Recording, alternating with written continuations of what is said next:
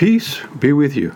Hi, this is Father Roland from St. Anthony of Padua Church in Wailuku, Maui, greeting all of you on this uh, week of second Sunday of Lent.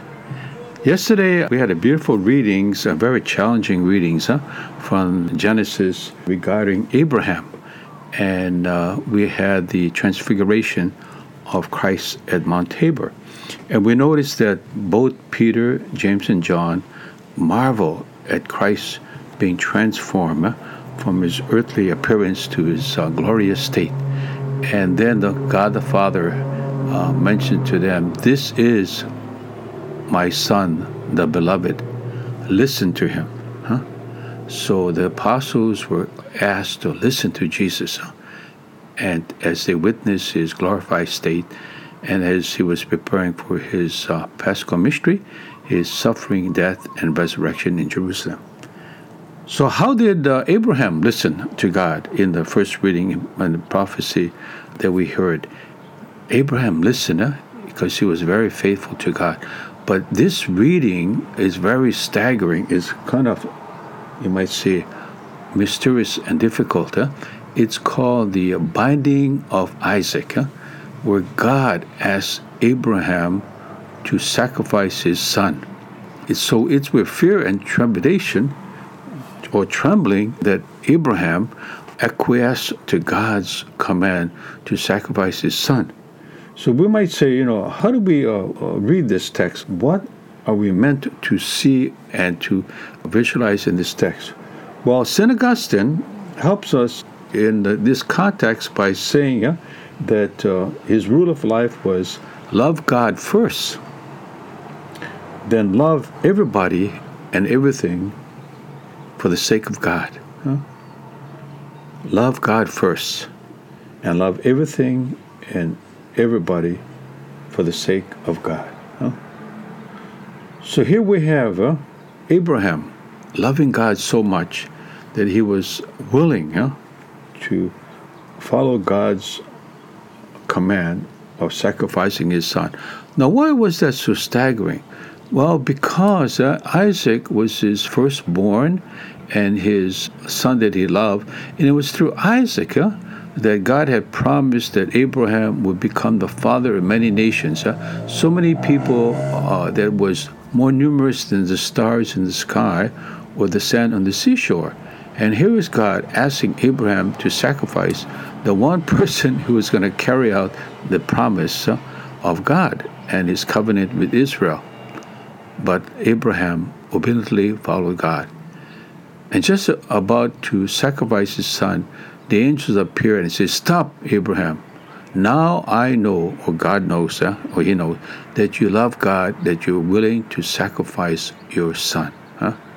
So it's a staggering uh, act of Abraham. So Abraham followed. He was very obedient to uh, to the Lord. And what it tells me is that yes, Abraham loved his son, okay, but overall he loved God first, and everything and everybody else he loved for the sake of God. You know, and so we uh, in our lives we're called. Okay, we have so many loves in our lives. Huh? Everybody has a certain love uh, for certain things, whether it's uh, wealth or possessions, or whether it's power or honor or pleasure. We have a lot of loves in our life. During this time, as I'm getting ready to uh, leave uh, St. Anthony in June, packing my books and my belongings, and the question I ask myself, and do I really need these stuff? you know, do I really need all these books in my new assignment? Huh? Do I really need all the uh, the clothes that I have? You know, and so I came to a real, realization that I need to let go of so many books, so many stuff in my office and in my room. Huh? So what I've done, I've uh, brought so many of the books, my books, to the church center, and uh, to share those with my parishioners. And I have some special books that I'm, I'm going to give away to my friends as a memento to uh, to remember, huh? And I can share with them, you know. So it's my way during this season of Lent to uh, let go, which is very difficult, huh? very difficult to uh, to let go of the many possessions that we have, whether it's in our homes or office or so forth. Huh?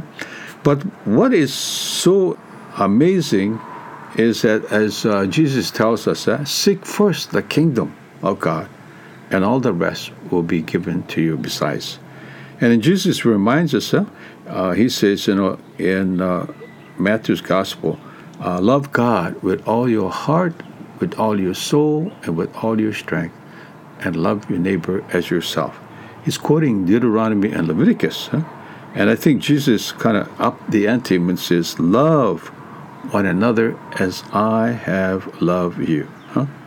So basically, as St. Augustine says, you know, his rule of life is to uh, love God first and then love everybody and everything for the sake of God.